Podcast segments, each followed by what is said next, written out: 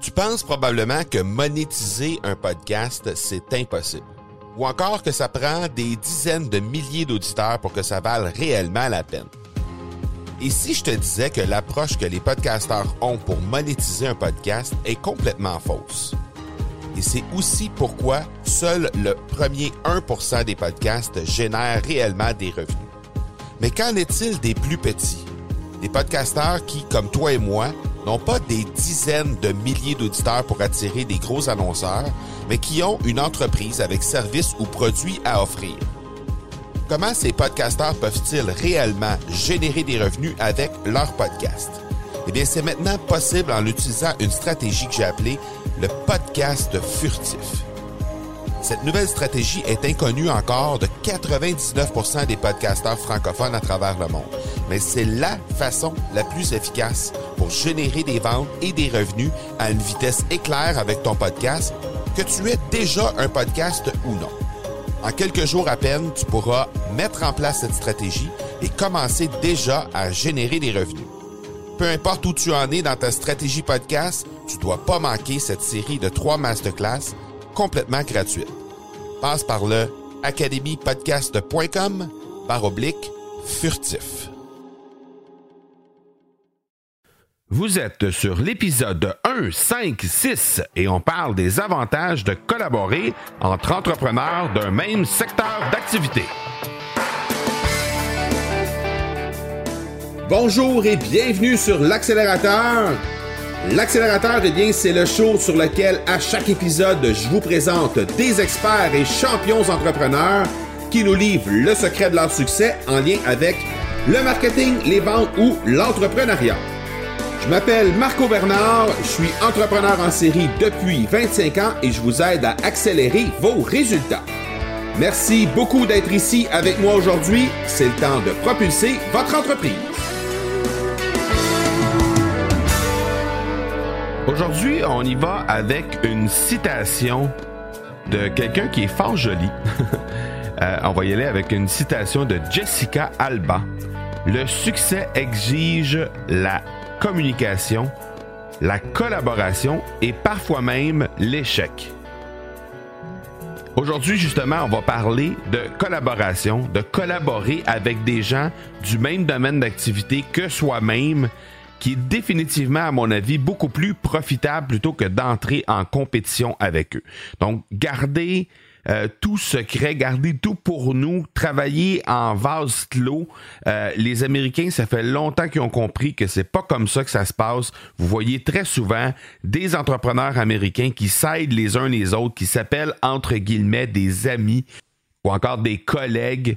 Euh, vous voyez très, très, très souvent ça. Les gens vont s'aider, les, les, Américains vont s'aider sur des lancements, vont faire des collaborations ensemble. Une foule d'avantages qu'on va avoir à faire ça. Et je suis en train de vous convaincre, si vous ne l'êtes pas déjà, et aussi de vous donner des idées, des pistes pour comment commencer à collaborer à votre tour avec des gens dans votre domaine. Mais avant de sauter dans le vif du sujet, eh je veux vous présenter le partenaire de cet épisode qui est l'Académie du podcast. Souvent, les gens me demandent ce que ça rapporte de faire un podcast. Je leur réponds que d'abord, c'est une façon de créer du contenu, comme à l'écrit et comme à la vidéo, mais dans un mode beaucoup plus efficace en termes de temps et d'engagement des auditeurs. Mais quand on me demande si ça me rapporte sur le plan financier, je leur dis que j'ai généré 56 131 sans rien avoir à vendre sur mon site, ni aucun commanditaire, et ce, dans les 12 premiers mois d'existence de l'accélérateur. Les gens me demandent vraiment comment j'ai pu faire ça. J'ai donc mis sur pied un webinaire qui divulgue en détail le parcours complet que j'ai fait pour y arriver et comment vous pouvez y arriver vous aussi. Je vous invite donc spécialement, chers auditeurs, à ce webinaire qui se tiendra prochainement. Vous pouvez vous inscrire gratuitement au marcobernard.ca baroblique 56 131. Au plaisir de vous voir là-bas. Ça vous intrigue? Eh bien oui, rendez-vous directement au marcobernard.ca baroblique 56131 tout simplement pour être en mesure de jeter un œil sur ce webinaire. Et parlant de collaboration, bien, euh, on accueille encore une fois cette semaine une collaboratrice de longue date maintenant, Micheline Bourque, qui est présidente fondatrice du Club de lecture à faire. Et elle vient encore une fois cette semaine, à titre de collaboratrice, nous présenter un livre sur l'entrepreneuriat qui est susceptible de nous inspirer. Alors, je laisse la parole à Micheline Bourque et on se reparle tout de suite après.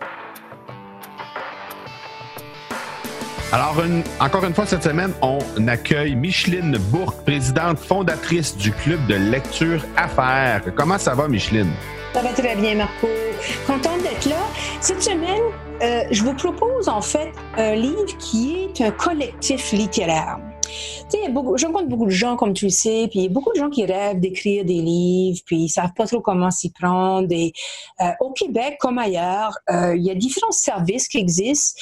Euh, évidemment, les maisons d'édition, on, on, comprend que c'est la formule idéale, la formule classique, parce que là, on est vraiment dans un contexte professionnel. Mais il y a quand même des compagnies qui offrent des services pour accompagner les auteurs dans toutes les étapes de, de production et d'édition de leurs livres. Et j'ai rencontré récemment euh, Dani Lisotte qui, elle, a créé une entreprise de ce genre qui s'appelle Un chapitre à la fois.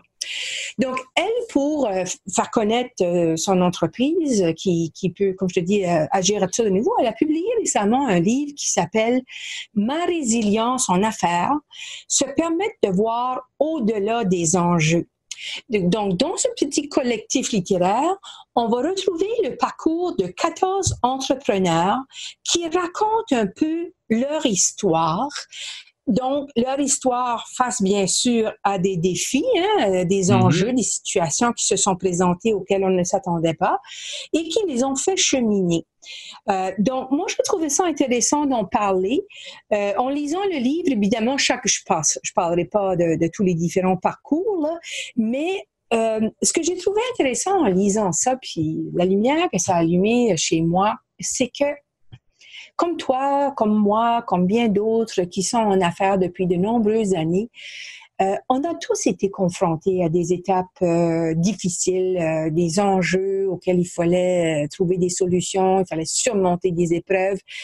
Et je me suis oh dit, prenons le temps de réfléchir à notre propre histoire d'entrepreneur et voir quelles sont les leçons que nous, on a tirées de ces moments-là les gens qui ont euh, écrit des histoires ici ou leur, leur, récit de vie, ce ne sont pas des personnalités publiques connues, mais ce sont des gens qui ont réussi à, à un certain niveau. En fait, euh, il y a des gens là qui ont réussi à euh, de très bons niveaux avec des entreprises, avec plusieurs employés et tout le tralala. Donc, je me disais, ça peut peut-être inspirer les gens à se dire, regarde, quand on est confronté à des enjeux, à des difficultés. La résilience, c'est une belle, euh, belle chose, hein, ce qui nous permet justement d'arriver à, à, passer à travers ça. Donc, je me dis, ça pourrait les inspirer, mais ça pourrait aussi les inspirer à écrire eux-mêmes, à faire leur propre réflexion, réflexion sur leur vécu. Euh, toi, Marco, qui a, créé je sais pas combien d'entreprises, tu as certainement connu des hauts et des bas, et tu pourrais probablement raconter toi-même des histoires de résilience. Et peut-être que ce livre-là t'inspirera euh, pour, euh, pour, pour les partager. Euh, je trouvais que ça valait le coup d'en parler pour ça. Donc, faire appel à des gens qui peuvent nous aider pour ceux qui ont l'envie de raconter leurs histoires. Il y a des services qui existent, mais de revenir vers soi et se dire, OK, moi, quand, quand est-ce que j'ai été résiliente? Quelle était l'histoire auquel j'étais confrontée? Puis comment est-ce que je m'en suis sortie? Je pense qu'il y a un apprentissage intéressant à faire à ce niveau-là. Euh, euh, et ça me tentait d'en parler. Ben, excellent. Écoute, euh, collectif littéraire, euh, est-ce qu'on a des noms euh, à l'intérieur de. Regarde, les noms ici, c'est comme je disais, pas des noms qui, à ma connaissance, sont connus. Donc, il y a Angèle Trudel, Martine Ouellet, Agathe Tupula, Kabola, Elina Timsit, Nadine Beaupré, Dani Lisotte, elle-même la propriétaire de cette maison-là, Vicky Hébert, David Salerno avait un profil très intéressant, José Gascon, Christine Marcotte, Yves Gontier, Florence Duhamel, Sophie Lavoie et Mélanie Sauvé. Donc, il y a là-dedans des, des, gens qui ont des, euh, des, des, galeries d'art, il y a des gens qui ont des commerces, il y a des gens, il y a vraiment toutes sortes de profils. Là. Euh, il y a ah. des gens qui sont blogueurs, il y a des gens, une madame qui a créé sa propre maison d'édition, euh, il y a des, des gens qui, qui font du travail professionnel, style hypnologue, thérapeute en relation d'aide. Il y avait monsieur là, euh, David Salerno dont je parlais, lui, c'est vraiment un entrepreneur là, qui a créé euh, une entreprise qui s'appelle Solpac, donc avec plusieurs employés et tout ça. Donc, euh, je trouvais que il faut s'inspirer de. intéressant. Il y a plein de gens. OK, c'est sûr qu'on aime les histoires des grandes stars. Oui, oui, ouais, non, mais c'est. Il, y a des grandes stars du Québec. On veut parler à Nicolas Divernois, là, qui, qui, a, vraiment, lui, fait preuve de résilience. Je ne sais pas si tu connais son histoire, mais qui a été penché dans l'hôpital puis qui finalement est devenu multimillionnaire. Là. Ouais, ouais, ouais. Et euh, avec son pur vodka. Oui, il y a des grands succès comme ça, mais il y a plein d'autres petits succès autour de nous dont on peut s'inspirer. Euh, on n'est pas obligé de tout être gros pour être heureux dans la vie. Au contraire, on peut avoir des petites entreprises, des petites initiatives euh, ou moyennes, je ne vais pas limiter rien. Mais euh, on a des histoires à raconter, puis il y a des gens qui l'ont fait, puis il y a des gens qui réussissent, puis bravo à ces gens-là. Puis merci à Dani Lisotte et son équipe d'avoir mis ça sur papier. Et moi, j'espère que ça va encourager les gens à, reconnaître chez eux les périodes de résilience et s'inspirer de ces gens-là qui, qui, ont, qui ont écrit leur petit récit. Ben, merci à toi de nous inspirer à chaque semaine avec tes livres que tu nous proposes. Et merci encore pour ce livre-là cette semaine qu'on va évidemment retrouver dans les notes de l'épisode comme à l'habitude. Et euh, sur ce, ben, je te souhaite une excellente semaine et puis on se reparle la semaine prochaine. Merci beaucoup, Marco. À bientôt. Merci. Ciao. Encore une fois, un gros merci à Micheline Bourg pour cette collaboration. Justement, aujourd'hui, on parle de collaboration. Alors, comme avec Micheline, comme avec Martin Michaud qu'on retrouvera évidemment à la fin de l'épisode, ben, c'est un exemple de collaboration justement de gens qui œuvrent dans le domaine de l'entrepreneuriat, dans le domaine du marketing et avec qui j'ai développé des collaborations. On s'est échangé des collaborations. Alors Micheline et Martin, ben, ce qu'ils viennent chercher sur euh, l'accélérateur, sur le podcast, eh bien, c'est évidemment de l'exposure supplémentaire pour leurs plateformes respectives. Dans le cas de Micheline, on parle du club de lecture à faire, évidemment. Dans le cas de euh, Martin, eh bien, on parle de son journal Action PME. Euh, de mon côté, ben moi, je vais gagner du contenu de qualité pour mon podcast, des gens qui viennent présenter à, mon, à, mes auditeurs, donc à vous, du contenu de qualité, euh, sans que j'ai nécessairement besoin de travailler pour ce contenu-là, parce que je sais déjà à l'avance qu'on euh, on gagne quelque chose de qualité avec ces gens-là. Alors, euh, je, trouve ça particulièrement intéressant. La collaboration avec eux est quelque chose à, à, laquelle je tiens énormément. De mon côté, ben, j'ai fait euh, dans des types de collaborations différentes, j'ai fait des entrevues sur des podcasts, évidemment. J'ai fait aussi des entrevues sur des vlogs. J'ai eu aussi, j'ai testé le guest blogging, donc où ce qu'on est invité à écrire euh, pour d'autres sites, invité à écrire pour d'autres blogs. Euh, je le fais notamment sur justement le journal Action Web, entre autres, mais aussi sur le Huffington Post. Euh, je l'ai fait aussi pour marketing.fr. je l'ai fait pour plein de sites comme ça pour à, titre de blogueur invité. J'ai été invité aussi sur des webinaires, à donner des conférences un peu partout et aussi à faire des partages de vidéos de ma chaîne YouTube vers des sites c'est le cas également de Journal Action Web avec la toute nouvelle section vidéo dont Martin nous a parlé il y a quelques semaines et qui va certainement nous reparler dans un futur rapproché. Donc, ce qu'il faut voir là-dedans, les objectifs, dans le fond, que, à, mon avis, il faut voir dans une collaboration comme ça, et les objectifs qu'il faut atteindre, c'est qu'il faut qu'on ait quelque chose qui est gagnant-gagnant. Donc, l'idée, c'est d'échanger ce qu'on a pour quelque chose qu'on aimerait avoir, sans nécessairement que ce soit quelque chose de monétaire. Donc, c'est plutôt d'offrir quelque chose de qualité pour une autre chose de qualité qui va nous revenir euh, en retour. Donc, ça peut être, par exemple, du temps pour du trafic, ça peut être aussi de l'expertise pour de l'exposure, ça peut être carrément du temps pour du temps également. Donc, il y a plein de façons. Il suffit d'être un peu créatif pour être capable d'avoir quelque chose qui peut être vraiment intéressant et qui peut vraiment bénéficier aux deux parties. Donc, l'idée, c'est vraiment d'être créatif en rapport avec ça.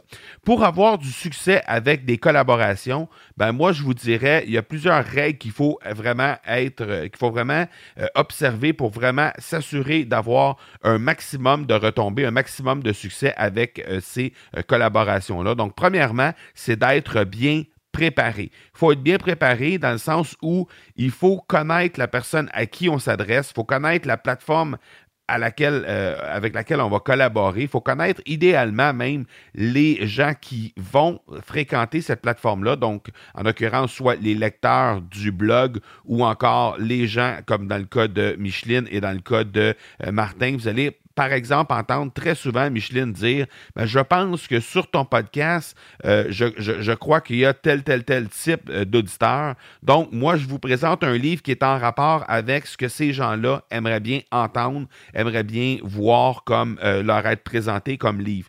Donc, ça, c'est extrêmement intéressant, c'est extrêmement c'est essentiel en fait pour être capable de vraiment avoir euh, un maximum d'impact sur les gens qui vont nous écouter ou les gens qui vont nous lire, euh, dépendant de quelle, euh, quelle, collaboration il s'agit. Mais pour avoir un maximum d'impact, il faut savoir qui ils sont pour être capable de s'adresser à eux de la bonne façon. Donc, prenez le temps d'étudier et de connaître la plateforme sur laquelle vous allez aller collaborer.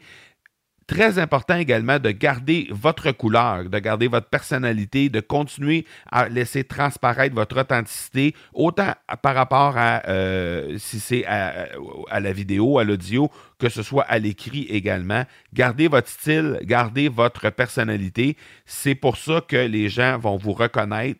Et euh, lorsque ces gens-là, par exemple, si les gens vous lisent sur une autre plateforme que la vôtre, euh, eh bien, et, qui décident d'aller vous, euh, vous lire ou d'aller vous écouter sur une autre plateforme par la suite et qui ne reconnaissent pas cette personnalité-là, qui ne reconnaissent pas ce, cette chose unique que vous avez sur votre propre plateforme, ben, euh, il y a des chances que les gens décrochent à ce moment-là et il des gens, les gens ne vont pas accrocher à vous en rapport avec ce que vous faites vraiment. Donc, allez-y vraiment toujours avec votre propre couleur. L'autre chose également, euh, très importante, c'est de préparer des appels à l'action qui sont payants pour vous sur ces plateformes-là. Petite bémol, il ne faut, euh, faut, pas faire en sorte que ce soit un pitch de vente que vous allez faire sur une autre plateforme, mais néanmoins, il suffit d'avoir des, des, appels à l'action qui sont bien fignolés, qui sont bien clairs, pour faire en sorte que vous allez amener les gens sur votre plateforme par la suite et faire en sorte aussi que, justement, vous allez les diriger au bon endroit pour avoir un maximum d'impact, pour avoir un maximum de résultats et surtout ce que vous désirez obtenir en rapport avec ça. Les appels à l'action, c'est extrêmement important. Préparez-les à l'avance et assurez-vous d'être très, comme on dit en bon français, très tight très euh, structuré dans la façon dont vous allez présenter ces appels à l'action-là sur la plateforme avec laquelle vous allez collaborer. Et encore mieux, si vous préparez des offres spécifiques à l'audience à laquelle vous vous adressez, ça, c'est encore mieux parce que là, à ce moment-là, ça revient à dire un peu ce qu'on disait avec Micheline tantôt, c'est-à-dire qu'on s'adresse de la façon dont ces gens-là veulent se faire adresser, veulent se faire parler. Alors, on y va directement dans ce qu'ils veulent entendre, dans ce qu'ils veulent obtenir. Et si on leur donne ce qu'ils veulent, ben forcément, il y a des bonnes chances qu'il y ait un engagement de la part de ces gens-là envers vous et que vous, vous ayez, bien évidemment, les résultats escomptés. Parce que comme on disait tantôt, ce qu'on vise essentiellement, c'est d'aller chercher du trafic, c'est d'aller chercher un exposure, c'est d'aller chercher peut-être une expertise haute lorsqu'on a des euh, collaborateurs qui viennent sur notre podcast ou sur notre, blog. Ben, c'est entre autres ce que j'ai avec Micheline et avec Martin. Donc, peu importe ce qu'on recherche par rapport à ça, il faut s'assurer d'être le mieux préparé possible en rapport avec ça pour obtenir un maximum de résultats. Alors, j'espère que je vous ai convaincu. J'espère que je vous ai donné quelques pistes également pour bien collaborer et surtout des bonnes, euh, des, vraiment des pistes claires pour être bien préparé et surtout avoir un maximum de succès avec vos collaborations. Comme j'en ai parlé un peu plus tôt, Martin Michaud du journal Action PME, lui, nous fait l'honneur d'avoir une super belle collaboration avec l'accélérateur, justement, euh, en échange d'une apparition dans son infolette, entre autres, et aussi, euh, de mon côté, ben, je vais collaborer à titre de euh, vlogueur et de, de blogueur également sur son site journal Action PME. Donc, je pense qu'on a une super belle collaboration et encore encore une fois cette semaine, Martin vient nous livrer euh, les faits saillants en fait de la de la dernière semaine sur le journal Action PME que je vous invite incidemment à aller jeter un coup d'œil. Vous avez les liens dans les notes de l'épisode, alors allez jeter un coup d'œil de ce côté-là. Alors je vous laisse avec la petite chronique de Martin Michaud et je vous reparle tout de suite après pour la conclusion. Alors, encore une fois, cette semaine, on est avec Martin Michaud du journal Action PME. Comment ça va, Martin? Ah ben, ça va très bien, Marco. Et toi? Oui, ça va bien, merci. Alors, qu'est-ce que tu as pour nous cette semaine?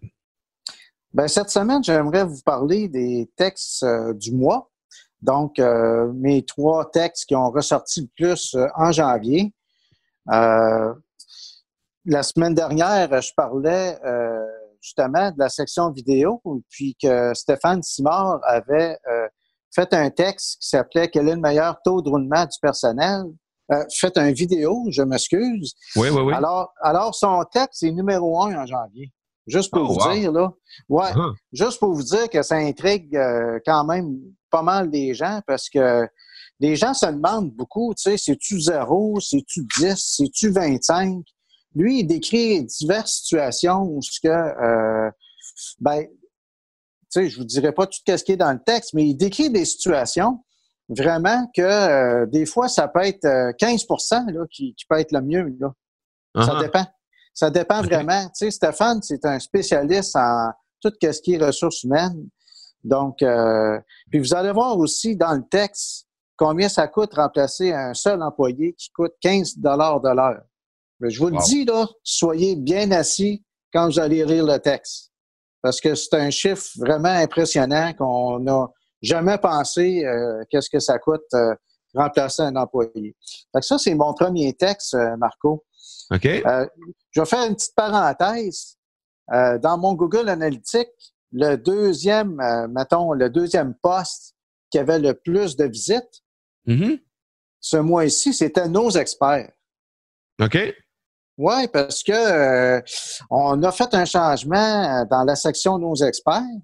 Et puis, euh, donc là, sont classés par le nombre de publications. Euh, et puis, ça, ça a attiré vraiment beaucoup de monde. Mais juste pour dire que, bon, ce mois-ci, c'est deuxième parce que je, l'ai annoncé dans mon infolette. donc, ça, ça a moussé quand même cette section-là. Mais, bonhomme à comme dit l'expression, euh, la section des experts attire tout le temps euh, beaucoup, beaucoup, beaucoup. Là. Moi, je le dis tout le temps, à chaque fois que je parle à un expert, c'est, 5 à 8% de notre trafic qui s'en va dans la section de nos experts. Donc, le message que j'ai à, dire, c'est que quand vous devenez expert euh, dans le journal Action PME, ben, vous avez vraiment une belle publicité parce que les gens, ils vont lire vraiment euh, cette section-là, votre profil. C'est une réalité, là. C'est à chaque mois, ça revient, et puis c'est une de nos sections qui est, euh, qui est le plus vue. OK. En deuxième de nos textes, Marco, je suis pas sûr que tu vas euh, en revenir toi-même, parce que moi, quand j'ai fait le décompte, je me suis dit, ah oui, ça, j'en revenais pas. Parce qu'au mois de décembre, il y avait un texte qui était ressorti le troisième, mais là, il est ressorti le deuxième. Wow. Ouais. Pourquoi gérer son temps? De Louis Jolicoeur. Donc, la, question de gérance de temps, tu sais, on, sait, Marco, euh, on court toujours à gauche et à droite. On a une famille. Euh, tu sais, le temps, c'est le temps, c'est de l'argent. Euh, on manque toujours de temps. Donc, lui, il décrit vraiment quatre buts, tu sais, dans la, dans une meilleure gestion de temps. OK. Mais je veux faire refléter, pareil comme le mois passé, que ce texte-là, il a été écrit en avril 2018. Wow. Puis il y, a une, il y a une raison pourquoi il ressort. Puis je vais l'expliquer dans ce mois-ci, dans une autre chronique, euh, où ce que je vais expliquer euh, comment se servir de Google Business. OK. Donc, moi, moi c'est qu'est-ce que j'ai fait, puis vous voyez les résultats. Euh, les résultats sont vraiment là. Excellent. Mon, troisième texte, euh, qui est de Richard Morrison. Donc, la semaine dernière, j'ai parlé d'une vidéo que Richard a fait qui est, euh, qui est dans nos premiers. Mais là, il a fait aussi un texte puis pour financer votre projet d'entreprise, mais aussi votre après-projet. Donc, Richard, il, décrit, parce que c'est, c'est un spécialiste en financement d'entreprise. Fait que lui, il dit, bon, ben c'est bien beau financer le projet, mais l'après-projet, là, il y a quelque chose à faire aussi. Donc, il uh-huh. explique vraiment euh, des situations à ne pas se retrouver en après-projet parce que il faut le prévoir avant. Donc, lui, c'est ça qui travaille beaucoup avec les entrepreneurs. Puis, euh, c'est vraiment un, spécialiste dans ce domaine-là. Donc, si vous avez affaire à financer des projets, euh, il y a tous les outils pour le faire. Ça fait longtemps qu'il fait ça. Je vous encourage à, le contacter, euh, Richard Munson. Donc, c'est ça que j'avais parlé pour mes textes du mois, Marco. Bon, ben, excellent, Martin. Comme à l'habitude, on met les liens vers les textes dans les notes de l'épisode. Et puis, euh, ben, excellent. Un gros merci. On se reparle la semaine prochaine. Ben, merci, Marco. Merci, ciao. OK, au revoir. Alors, encore une fois, un gros merci à Martin Michaud. Donc, euh, Journal Action PME, vous allez trouver les liens dans les notes de l'épisode. Allez y jeter un coup d'œil. Je pense que vous allez trouver du contenu de très, très grande qualité à travers ce site Internet-là qui est vraiment spécialisé pour euh, les PME. Je vous rappelle l'invitation au marcobernard.ca baroblique 56131 euh, le webinaire que je donne bientôt sur comment j'ai généré 56 131 dollars dans la première année de mon podcast L'accélérateur sans rien avoir à vendre sur mon site internet ni aucun commanditaire sur le podcast en question.